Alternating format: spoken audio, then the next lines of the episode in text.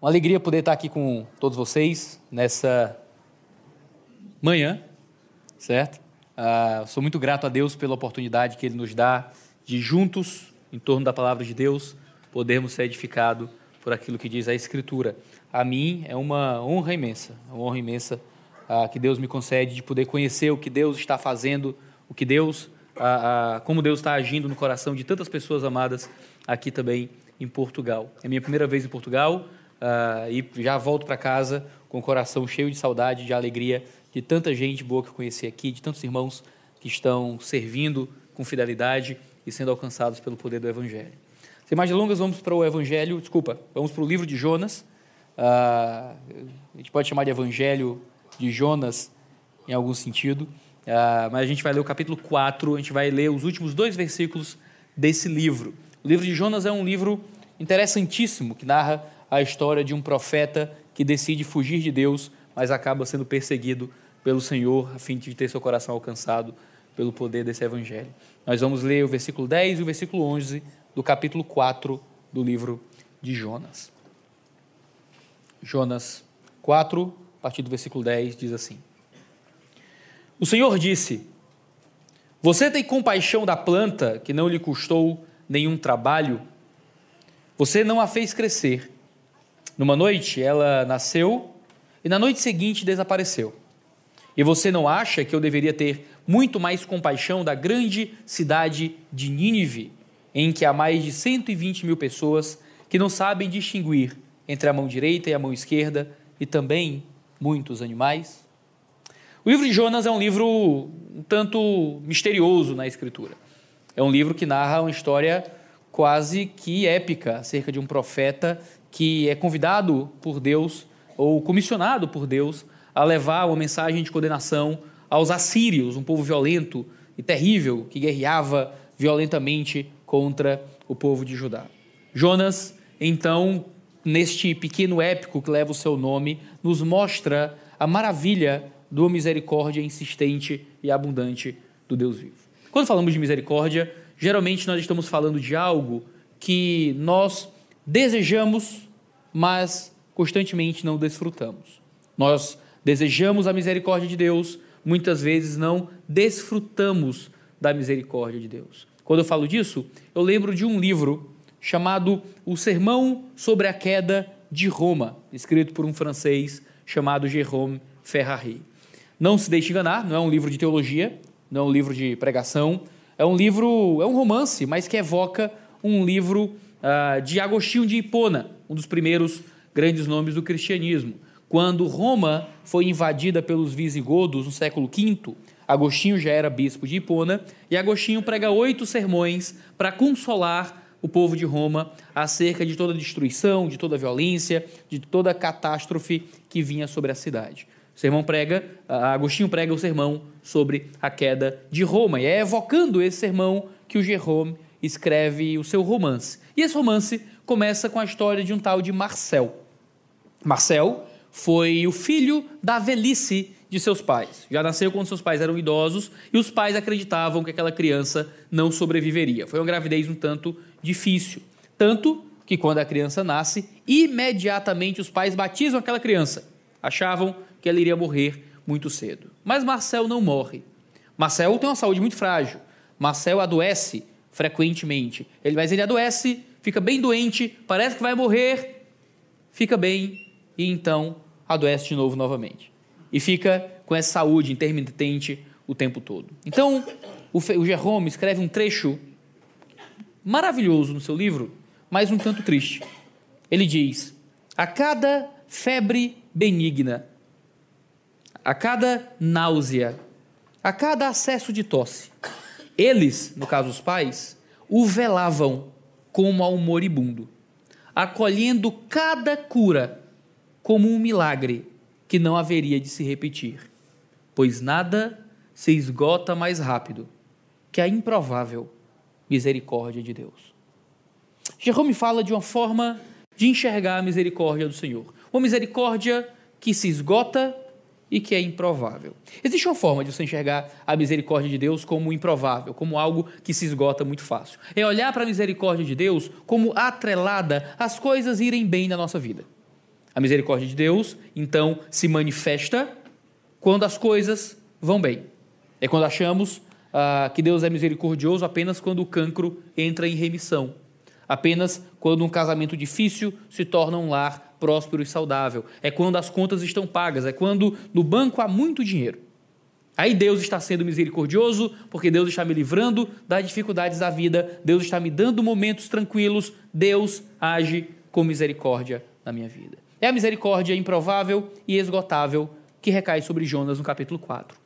Você sabe da história? Deus vem a Jonas, ordena a Jonas que ele pregue o evangelho aos ninivitas. Os ninivitas eram violentos, assassinos, inimigos de Israel. Jonas não quer que os inimigos de Deus encontrem salvação. Então, ao invés de sair de Gat-Efer até a região de, de Nínive, 300 quilômetros ali de Jerusalém, ele prefere descer até a região portuária de Jope, encontra um improvável barco que vai até a região de Tarsis, provavelmente algo no sul da Espanha, a 3 mil quilômetros de onde ele está. Jonas quer fugir de Deus, porque ele não quer que misericórdia alcance os ímpios. Deus, insistente em sua misericórdia, traz uma misericórdia um tanto desconfortável sobre Jonas. Naquele navio recai uma tempestade, os homens identificam ali Jonas como o culpado daquilo. Jonas pede para ser lançado ao mar, e quando Jonas está perto de ser engolfado pela morte, um animal marinho gigante vem e o engole. O que ele interpretaria como a sua derradeira destruição, na verdade, é um pouco mais de misericórdia de Deus na vida de Jonas. Jonas é vomitado três dias depois na praia e então obedece apenas por fora, mas não por dentro. Prega o evangelho aos ninivitas, mas o seu coração ainda deseja a condenação dos perdidos. Prega, os ninivitas creem no maior avivamento já registrado na história 120 mil homens. Se você pensar em mulheres e crianças, você pode duplicar, triplicar esse, essa quantidade. 500 mil pessoas, 600 mil pessoas, meio milhão de seres humanos. Assassinos, violentos, agressivos, que faziam odes as suas torturas, reconhecem Jeová, creem, se arrependem e então mudam de postura. Jonas está diante do maior avivamento da história e Jonas está com raiva de Deus. Porque Jonas não queria que gente ruim viesse à fé. Jonas não queria que pessoas tão más conhecessem o Evangelho e fizessem parte da mesma aliança que ele. Então Jonas sai da cidade, vai ao leste, Jonas senta numa pedra, Jonas faz um, um pequeno barrão, uma pequena, uma pequena barraca para protegê-lo do sol e senta na expectativa de que Deus se arrependa de sua bondade. Jonas senta na expectativa de ver aquela misericórdia ser retida contra aqueles homens. Deus, Jonas deseja ver a ira ser derramada contra os ninivitas. O que Deus faz? Deus melhora as circunstâncias de Jonas. E pela primeira vez, nós temos alguma descrição mais feliz sobre o humor de Jonas. Jonas senta numa região muito quente, ali próximo do deserto, e então, da noite para o dia, se levanta uma planta com folhas frondosas que podem fornecer sombra a Jonas. Jonas finalmente está feliz. Jonas não está feliz com a conversão de meio milhão de pessoas, mas Jonas está feliz porque consegue uma sombra para sentar. No outro dia, no entanto, no Brasil a gente fala que o que vem fácil vai fácil. E então aquela planta recebe uma praga, um verme come algo daquela planta, a planta seca e Jonas agora tem o sol quente do deserto sobre a sua cabeça, um vento quente cheio de areia chamado siroco que vem do deserto, ele queima ah, e ele então chega próximo de desmaiar. Jonas, mais uma vez, pede a Deus para morrer. Deus conversa com Jonas: Jonas, é razoável a tua ira? E Jonas responde que sim. É justo que eu esteja com raiva. É justo que eu esteja girado ao ponto de querer morrer, porque eu não aceito a tua misericórdia a esses homens. Jonas acha que Deus reteu a misericórdia para com ele, a fim de oferecer essa misericórdia aos perdidos. É a esgotável, é a improvável misericórdia de Deus. Jonas não entendia a grandeza daquela misericórdia. Existe uma segunda forma de interpretar a misericórdia de Deus como algo que não é esgotável que não é improvável.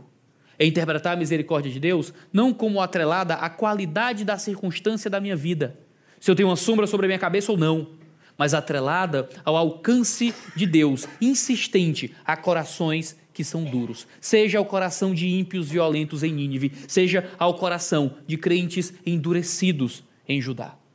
É isso que nós lemos no texto de Jonas. Jonas, como um homem que lutava contra a misericórdia e a compaixão de Deus. Jonas, como homem que lutava com um coração que não conhecia quebrantamento, um homem com raiva, um homem contente com uma sombra e com raiva da conversão, um homem de sentimentos egoístas, com pena de si, com pena da planta, mas ignorando os ninivitas. O texto nos mostra então um Deus cuja misericórdia certa e presente é suficiente para alcançar aqueles que estão longe, pessoas terríveis, pessoas difíceis, como os ninivitas. O livro inteiro de Jonas nos mostra um Deus que está exercendo misericórdia a povos distantes. Porque o Evangelho é um Evangelho de misericórdia. O Evangelho, claro, nos fornece uma má notícia. A mensagem do Evangelho é a mensagem de que nós precisamos ser salvos. A mensagem do Evangelho é a mensagem de que os homens pecaram contra Deus, de que os homens nasceram separados do Senhor. A mensagem do Evangelho é uma mensagem que nos ofende de alguma forma. Porque diz que nós não somos autossuficientes, que nós não somos bons, que nós não somos os heróis das nossas histórias. Mas a mensagem do Evangelho é, acima de tudo, uma mensagem de misericórdia e compaixão. Essa é a mensagem que Deus traz para Jonas. Deus diz que vai agir com compaixão para com aqueles pecadores. E o termo compaixão é um termo que às vezes soa inapropriado para falar de Deus.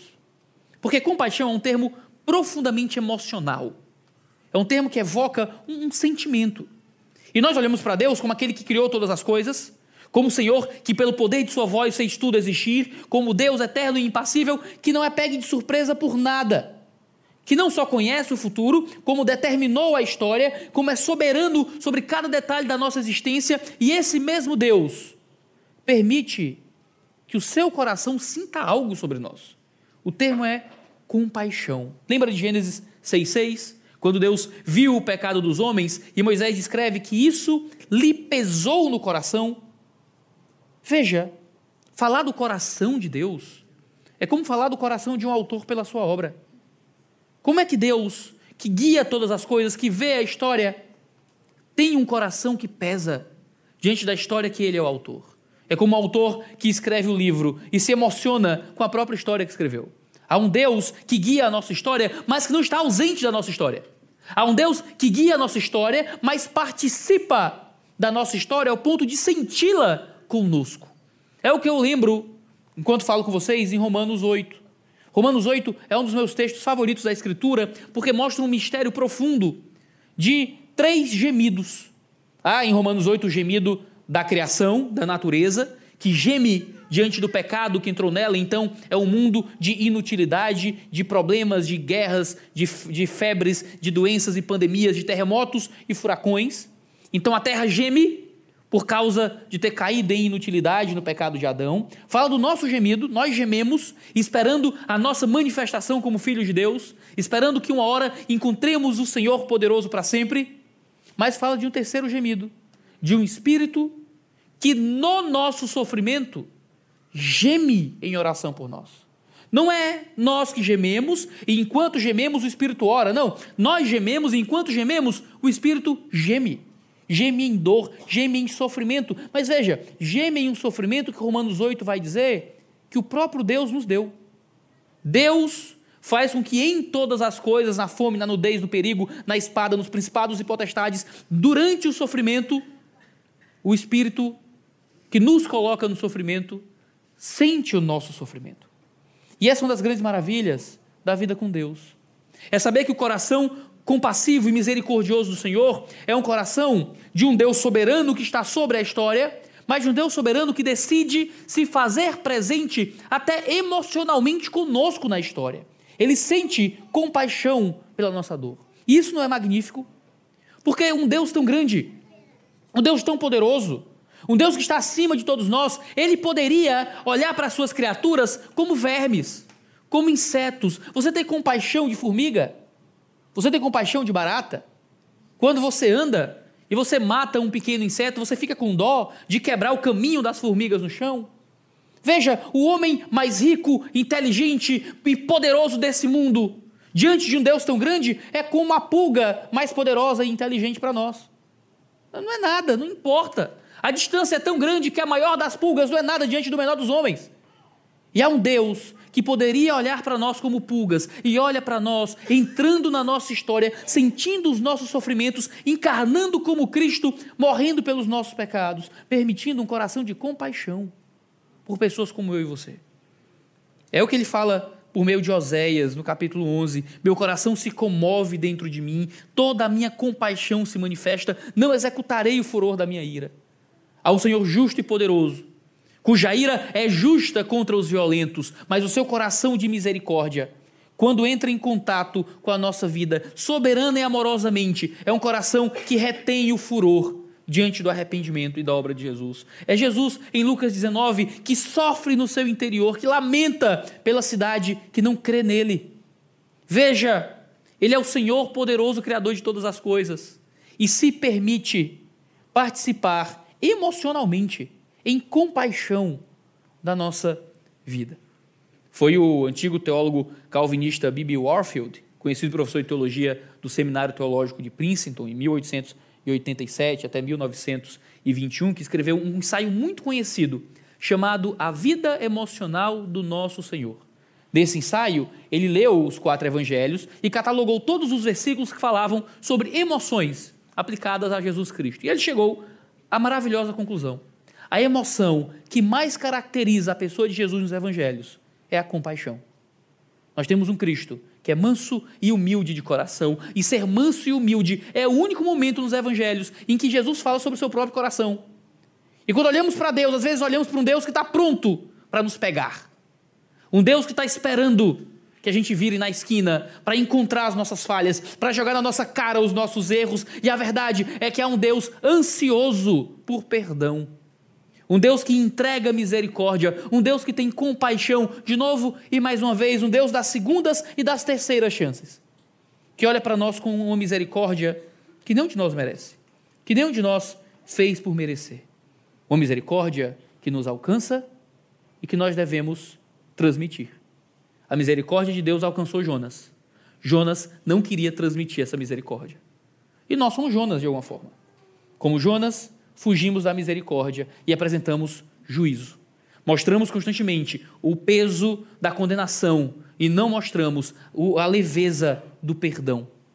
Claro, às vezes a teologia é feita em pêndulos e a gente acaba indo para os extremos ao extremo de uma graça barata, onde Deus não cobra nada de ninguém e que a gente pode se dizer crente e declarando desleixadamente a nossa fé, podemos ter qualquer vida e isso importa pouco. Não é essa a graça do Evangelho. Mas nós muitas vezes esquecemos que há muita graça no Evangelho. De que o Evangelho não é só uma mensagem de dureza sobre pecado, mas é uma mensagem sobre o que fazer com esse pecado que tanto nos acompanha. A misericórdia triunfa sobre o juízo, de Tiago, capítulo 2. Precisamos transmitir essa compaixão. É muito interessante que o texto fala de um Jonas que tem compaixão de uma planta que morreu, mas que está chateado porque Deus tem compaixão dos seus inimigos. Claro, Jonas tem compaixão da planta porque ele não só amou aquela planta, mas porque aquela planta era útil a ele. Ele amou a planta porque a planta tinha uma utilidade para lhe dar algum conforto. Se a planta me dá conforto, eu amo essa planta. Os ninivitas eram inimigos, os ninivitas não me deram confortos, eu quero o mal dos ninivitas. É muito comum no Brasil, isso não existe em Portugal, tenho certeza, a gente ter o que a gente chama de pai de pet. Pai de pet é um termo brincalhão e zombeteiro, só no Brasil que tem isso, eu sei que em Portugal isso não, não, não existe, ah, de pessoas que ao invés de terem filhos, amarem seus filhos, cuidarem de seus filhos, trocam a maternidade e a paternidade por cuidar de bichinhos. Então, não é o caso de quem não consegue ter filhos e acaba tendo animais, ou então famílias que possuem animais domésticos, o problema não é esse, mas pessoas que tratam animais como se fossem uma pessoa, como se fossem um filho absolutamente uh, no sentido mais real. No Brasil, nós temos até a figura um pouco bizarra, que não tem em Portugal, com certeza, de festa de aniversário uh, de animal com bolo e chama os outros animais da, da vizinhança. E no dia das mães, a mãe comemora ser mãe exclusivamente do cachorrinho. Isso só existe no Brasil, sei que não, certo? Na pandemia, eu fiquei meio isolado e eu tentei virar pai de planta. Eu comprei uns vasinhos, comecei a plantar umas coisinhas, tentar enfeitar minha casa e tal. O pessoal da juventude da igreja dizia: Ei, tu pastor virou pai de planta. Via mostrando foto do, das mudinhas e tal. E eu descobri que eu sou um péssimo pai de planta. Eu consegui fazer morrer todas as plantinhas que eu tinha em casa. Eu consegui fazer morrer um cacto, não me pergunte como. Não é? Eu tenho a impressão que eu reguei demais, ou algo assim. E a gente fala dessas coisas com um pouco de, de riso zombeteiro no rosto. Mas quantos de nós não somos pai de carro? Quantos de nós não somos pai de apartamento? Mãe de conta bancária? Quantos de nós não somos pai de roupa? Quantos de nós não vivemos a nossa vida tratando cada uma das nossas coisas, cada um dos nossos bens, como se fossem a nossa vida? Amamos aquilo que temos, valorizamos as coisas que nos dão, como se fosse aquilo que há de mais importante no mundo. E vivemos escravos das coisas materiais, vivemos escravizados ao nosso conforto. E assim como Jonas, que só encontrou alegria pela primeira vez em todo o livro, não quando meio milhão de pessoas se convertem, mas quando há uma sombra para lhe dar conforto, nós também vivemos a vida desprezando a conversão dos que precisam, desprezando o alcance dos necessitados, desprezando a pregação do Evangelho e concentramos cada um dos nossos esforços em nos dar mais conforto. Cada vez mais bens, acumulamos cada vez mais recursos, vivemos a vida em torno de nós mesmos, somos como Jonas. Vivemos a vida em busca de conforto em busca de paz para o coração. E desprezamos, ignoramos o fato de que existem muitos, milhões, que precisam do Evangelho. E a nossa vida é centrada em nós. Nossos recursos são para nos fornecer mais conforto, nunca para alcançar quem mais precisa. Nosso tempo é usado para meu próprio, minha própria satisfação, nunca para algo ao serviço da igreja. Quando a igreja começa a crescer, eu vejo isso com maus olhos.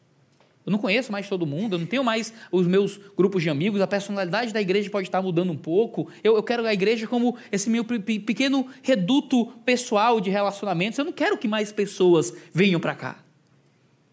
Eu não gosto desses imigrantes chegando aqui no meu país. Eu não gosto desses pobres à minha volta. E você pode ter as mais variadas a, a, insatisfações quando você olha para dentro e acha que é tudo sobre o seu conforto quando na verdade tudo deveria ser sobre como sacrificamos o nosso conforto para o serviço daqueles que realmente precisam. Ficarmos tão mais incomodados com coisas materiais do que com a vida de quem perece mostra como o nosso coração é frívolo e carnal. Sofremos muito mais com bater o carro, sofremos muito mais com ter que trocar de apartamento, sofremos muito mais com uma dívida do que com a alma daqueles que perecem do que com a salvação daqueles que precisam da obra do Senhor. Quanto mais amamos as nossas coisas, menos nós vamos amar a salvação dos perdidos. E a gente não consegue, irmãos, viver isso nem para os de dentro, quanto mais para os de fora. Porque até dentro da igreja, o nosso coração rejeita fornecer compaixão e misericórdia. A gente olha para os irmãos da igreja e a gente guarda amarguras, guarda as mais variadas raivas e insatisfações, a gente tem mais paciência com quem não é da nossa própria família, mas dentro da família da fé, parece que vivemos em guerras e conflitos cada vez mais bobos. Veja, eu viajo razoavelmente para pregar em algumas igrejas, fico muito na casa de alguns irmãos e eu sou uma pessoa absolutamente desastrada. Eu fiz terapia ocupacional quando era criança, mas não serviu muito. Então eu derrubo copo, eu quebro prato, eu derrubo comida na roupa, é terrível. É terrível. Eu sempre viajo com mais roupa do que eu preciso. Porque geralmente eu vou ter menos roupa do que preciso. Porque eu sempre vou sujar uma roupa, vou derramar um molho em alguma coisa, é uma coisa louca. E sabe o que acontece? Nunca, nunca, em quase 15 anos, rodando pelo Brasil para pregar o evangelho, uma dona de casa ou um pai de família brigou comigo porque eu derramei um copo. Nunca derramei uma água na mesa para alguém não chegar com toda a graça do mundo e dizer: Não, pastor, que é isso? Cuidado, eu, eu limpo. Não, não precisa se preocupar. Não, deixa que eu cuido, deixa que eu faço, deixa que eu faço. Mas quando é sua mãe idosa, que mais uma vez quebra um prato, quando é sua esposa, que mais uma vez é desastrada, quando é o seu marido, que mais uma vez suja o que você limpou, aí você explode em ira, aí você age com falta de graça e misericórdia. E isso representa a nossa vida na igreja. Que temos vergonha dos de fora, mas em casa, em casa acumulamos angústias, acumulamos raivas, acumulamos ah, as coisas mais terríveis e não oferecemos misericórdia. Projetamos males baseados em, em pouca informação, o jeito que olharam para mim, o jeito que falaram comigo, o tom que usaram, e a gente já fica angustiado, com raiva, com amargura, com rancor. A gente não oferece ao mundo da igreja a misericórdia que deveríamos estar entregando até mesmo para os descrentes, até mesmo para os inimigos. É a misericórdia que recebemos do Senhor, irmãos. É a misericórdia que Deus nos dá. E nós não oferecemos essa misericórdia a quem precisa nem mesmo no ambiente da igreja. Há um Deus misericordioso que vê as nossas faltas de misericórdia. E esse Deus misericordioso continua oferecendo a nós correção na nossa falta de misericórdia. Se queremos ser menos como Jonas, precisamos talvez ser mais como Nínive. Uma Nínive que reconheceu a própria violência e que mudou a partir da oferta da graça do Senhor. A compaixão de Jonas era uma compaixão egoísta. Ele tem compaixão pela planta, porque a planta lhe fornecia alguma coisa. A compaixão de Deus é uma compaixão altruísta, é a compaixão de quem se oferece e se dá a quem não tem nada para entregar em volta. O que é que Deus viu em nós para nos salvar? O que é que Deus viu em nós para nos escolher e nos trazer para perto? Não existe nada em nós que seja valioso o bastante para que valha o sangue do Filho de Deus. E graciosamente ele se entregou.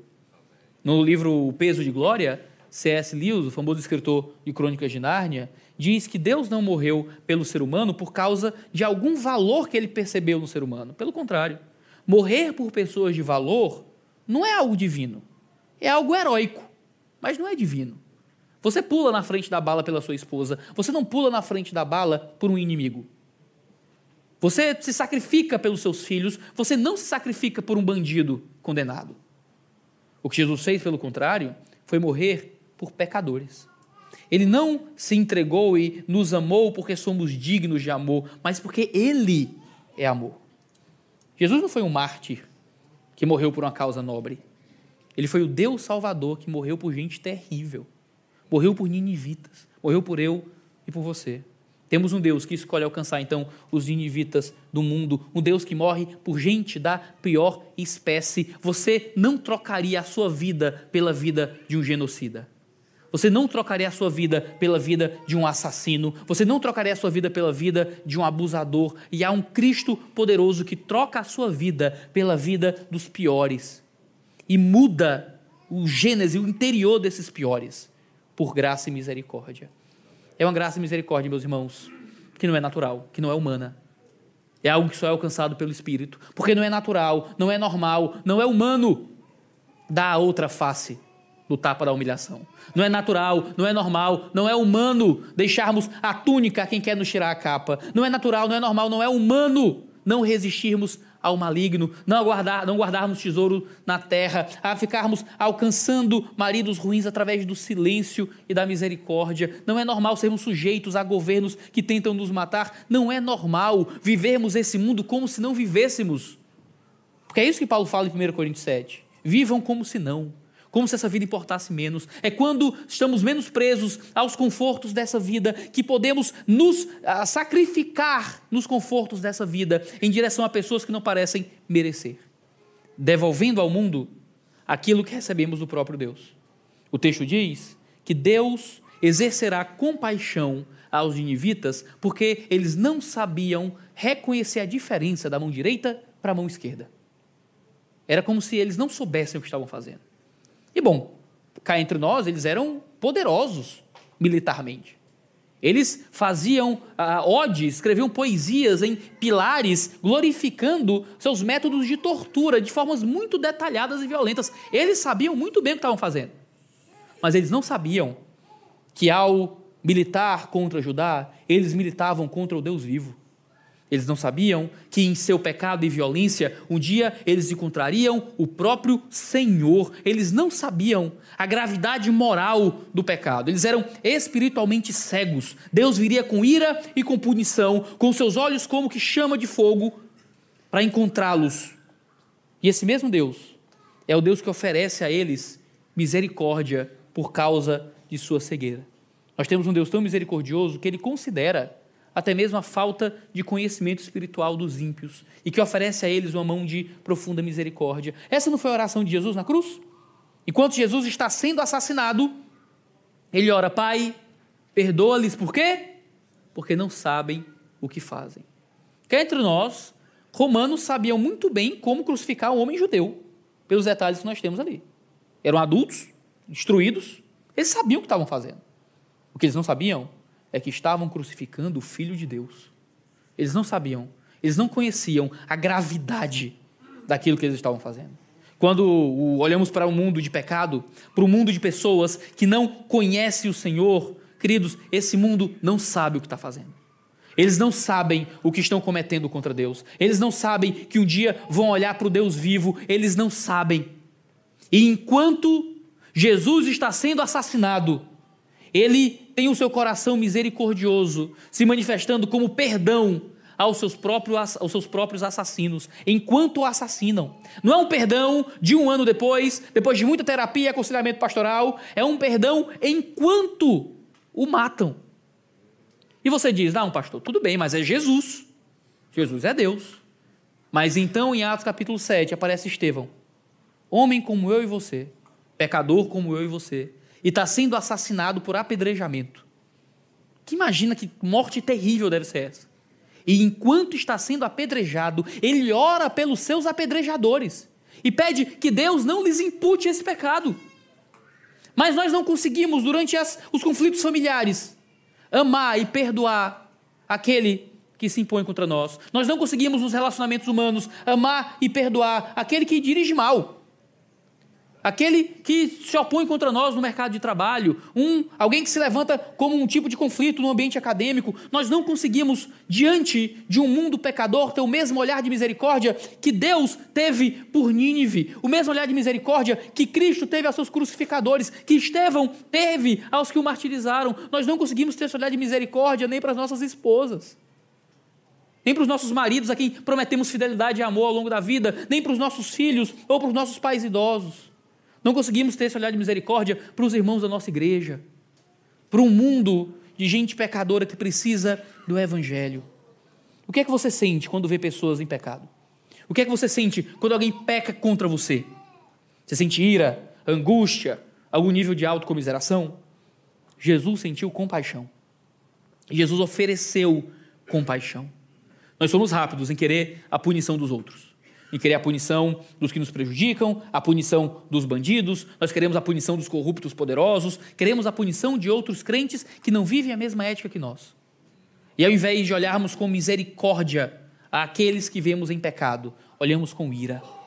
Então você é uma senhora jovem casada da igreja e está com seu marido, com sua família num culto, e chega alguém, uma visitante, com pouca roupa, mostrando muito mais do que deveria, e qual é seu primeiro, seu primeiro sentimento? Meu marido vai ver isso. E você tem raiva. E você chega no pastor, pastor, tem que fazer alguma coisa com isso, pastor. Que história que está vendo o pessoal da igreja vindo desse jeito? E você tem raiva. Você tem ódio. Você quer punição. Pastor, você tem que fazer alguma coisa. Quando Cristo, na verdade, é alguém que oferece um olhar de misericórdia, que se deixou tocar por prostitutas a fim de fazer com que o evangelho alcançasse corações cuja vida não representava o interesse de Deus naquele momento. Mas é um Deus que se aproxima em amor. Nós não temos misericórdia dos irmãos da igreja que já são salvos em seus pecados e falhas, quanto mais dos inimigos de Deus. Amamos mais as plantas que os perdidos. Amamos mais a paz da nossa vida religiosa. E não está muito rodeado de pecadores. Ai, pecador. Ao invés de aceitarmos como Cristo a nossa mesa pessoas que precisam conhecer a misericórdia. Porque essa é a mesa de Jesus que senta com pecadores, que senta com publicanos, que senta com pessoas que eram desprezados socialmente. Claro que existe um caminho de arrependimento, é o Cristo que diz vai e não peques mais. Mas é o Cristo que recebe e que senta com pessoas das mais variadas. Vivemos acumulando confortos pessoais, Vivemos acumulando cada vez mais paz e proteção no ambiente religioso e não vivemos em busca do alcance dos perdidos. Diante de um Deus que quer trazer conciliação entre os diferentes. A grande mensagem do livro de Jonas é de um Deus misericordioso que queria fazer com que o povo eleito olhasse para os perdidos debaixo do mesmo olhar de misericórdia e de alcance, de reconciliação e salvação que provinha do olhar e do coração do Deus vivo. Mas infelizmente olhamos para os outros com um olhar sempre de condenação. Veja, o mundo nos considera inimigo. Não sei como é aqui em Portugal, não conheço tão bem a cultura portuguesa, mas na cultura brasileira, a igreja é tratada por inimiga por muitos grupos sociais. Movimentos LGBT, militantes pró-aborto, ah, pessoas mais à esquerda, radical no ambiente político. Você tem muitos grupos que olham para a igreja como os principais inimigos da sociedade. Pessoas que prejudicam o bem-estar social. Pessoas que, na verdade, são grandes retrógrados, culpados dos maiores males sociais e políticos. Não somos inimigos delas, porque, como igreja, não somos inimigos de ninguém, mas elas nos consideram como inimigas. O que, é que eles deveriam encontrar em nós? Deveriam encontrar em nós um coração de compaixão e misericórdia. Eu lembro de O Senhor dos Anéis, escrito pelo Tolkien. No Senhor dos Anéis, você tem duas raças que são inimigas historicamente. Os anãos, e eu sei que talvez no meu português é anões, mas Tolkien cria esse plural diferente, é anãos, e os elfos. Elfos né, são inimigos dos anãos historicamente. E em determinado momento existe um anão chamado Gimli. E Gimli está numa grande jornada para salvar o reino, e Gimli chega na região de Lórien, onde ele acha Galadriel, que é a rainha dos elfos. E Galadriel, rainha dos elfos, conheceu antigamente um outro anão, com quem eles tiveram, com quem ela teve uma boa amizade, um bom relacionamento, era um grande amigo, e ela conhecia a língua secreta dos anãos. Era um idioma que apenas os anãos falavam, só entre eles, como um símbolo desse relacionamento de amizade e de inteireza. Quando Gimli encontra então Galadriel, Galadriel encoraja o Gimli na língua secreta dos anãos. Fala com ele na língua dele, e aquilo marca, porque eles eram inimigos históricos. Mas agora ela está usando a linguagem que só o povo dela conhecia, como uma forma de encontrar proximidade. Tolkien escreve de forma muito sensível, dizendo o seguinte: que Gimli olhou para os olhos de um inimigo. E pareceu que ele olhou dentro do coração do inimigo e viu lá amor e compreensão. Queridos, é isso que o mundo deveria ver em nós.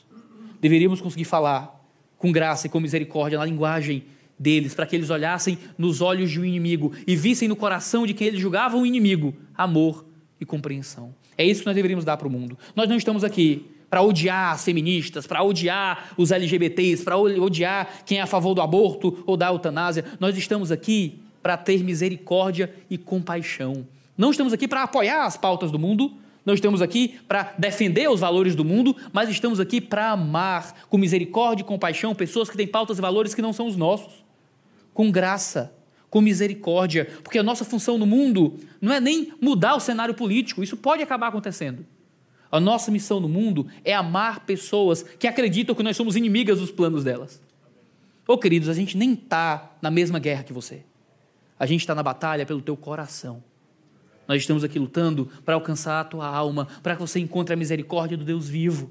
Claro que uma sociedade alcançada pela misericórdia é uma sociedade que pode ter pautas políticas diferentes, mas esse não é o nosso objetivo primário.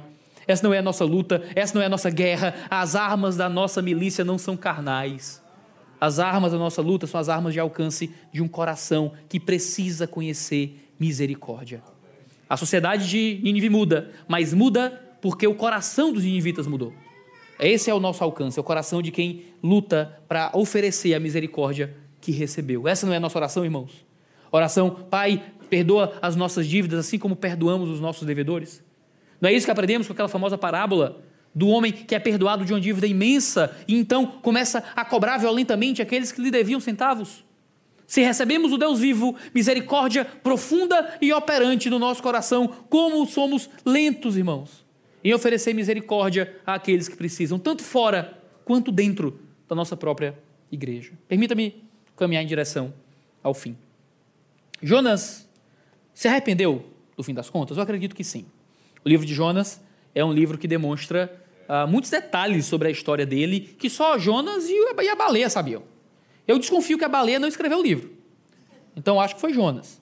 Jonas tem informações ali muito próprias dele. Então, ou Jonas escreveu diretamente o livro, ou Jonas narrou para alguém com riqueza de detalhes aquilo que consta no livro. E o livro de Jonas é um livro cru.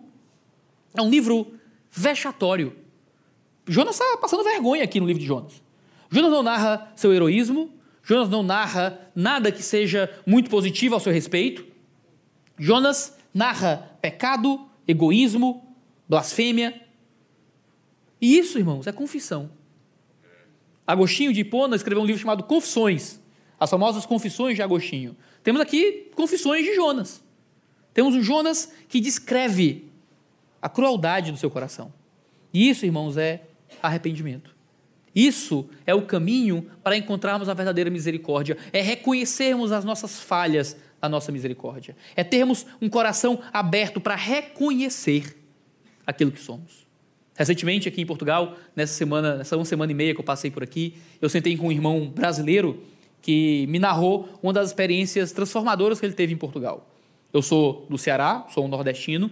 Geralmente, os nordestinos são interpretados como um povo ah, mais pobre, ah, de um sotaque muito particular. Geralmente, sofre alguns preconceitos em alguns cenários do Brasil. E esse irmão era de São Paulo.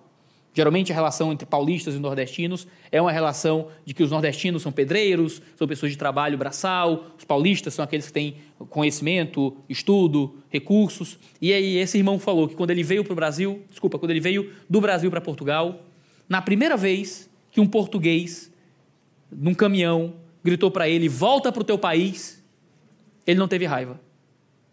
Ele não teve raiva. Ele imediatamente lembrou de todas as vezes que ele não verbalizou, mas que ele sentiu que aqueles nordestinos perto dele eram um problema. E que ele não queria esses cearenses, esses, esse povo de, sabe, lá do, do norte e do nordeste, lá em volta da riqueza e da educação e da erudição que lhe rodeava. Diante do pecado do outro, ele foi confrontado com o próprio. E essa é a postura de quem confessa. É a postura de quem olha para si. Jonas não registra nem o próprio arrependimento. Jonas sequer escreve, então, então eu me arrependi, então eu entendi, então eu voltei atrás. Jonas não está disposto nem, a, nem a, a, a, como eu diria, a guardar a sua reputação. Está aqui, ó, isso aqui eu fui. Está aqui, é isso aqui que eu vivi, foi isso que eu falei, foi isso que eu pensei, foi assim que eu agi. Está aqui, Deus. Está aqui, mundo. Passamos séculos lendo a história de um homem que fugiu. E ele deixou claro: eu fugi. E está aqui a minha fuga. Essa é a minha confissão. A nossa postura diante de Deus, então, é a postura de quem reconhece, sem ressalvas, a crueldade do próprio coração. E é aí que nós encontramos mudança e arrependimento. Eu gosto muito de um quadro de Rembrandt, famoso pintor holandês, chamado A Crucificação de Cristo. Quando Rembrandt pinta a crucificação de Cristo, ele se pinta no quadro. Tem ele próprio dentro do quadro. Onde? Entre os discípulos? Não. Entre os que choram e lamentam? Não. Ele se pinta como um dos crucificadores. E essa é a postura daquele que encontrou a misericórdia de Deus. É a postura de quem pode se caracterizar não como o herói de uma história, mas como o vilão. Não como o grande misericordioso, onde a gente conta e coleciona cada um dos perdões que deu. E está muito pronto a lembrar os perdoados disso quando precisa. Mas é a postura de quem sabe que, acima de tudo, precisa de perdão. E que está simplesmente entregando aquilo que recebeu graciosamente de Deus. O livro de Jonas termina de forma abrupta, é de uma vez, sem registrar explicitamente a resposta de Jonas. E é quase que uma forma literária de deixar no ar como será que Jonas respondeu. O que nos faz pensar como será que nós responderemos. Como será que você responderá diante de um mundo, da sua família, da sociedade portuguesa ou brasileira, no meu caso? Como você responderá diante de tantos relacionamentos que cobram misericórdia? Espero que respondamos como Cristo respondeu como Deus respondeu e como Jonas talvez tenha respondido depois de ter sido tratado pelo Senhor, com misericórdia clara e abundante. Não uma improvável misericórdia externa, mas a certa, poderosa e insistente misericórdia de um Deus vivo que mudou os nossos corações para que possamos apresentar essa mesma misericórdia àqueles que estão ao nosso redor. Vamos orar. Senhor Deus, obrigado pela tua palavra, obrigado pela maravilhosa redenção que recebemos de ti, obrigado pela maravilhosa e abundante misericórdia insistente que corre atrás de nós por graça. Que os irmãos aqui da casa da cidade, Senhor, possam todos os dias serem lembrados do poder da tua misericórdia. Que Portugal seja uma nação inundada pela misericórdia de Deus. Nos abençoa, Senhor. e nos ajuda a viver para Ti. Senhor, peço, em nome do Pai, do Filho e do Espírito Santo. Amém.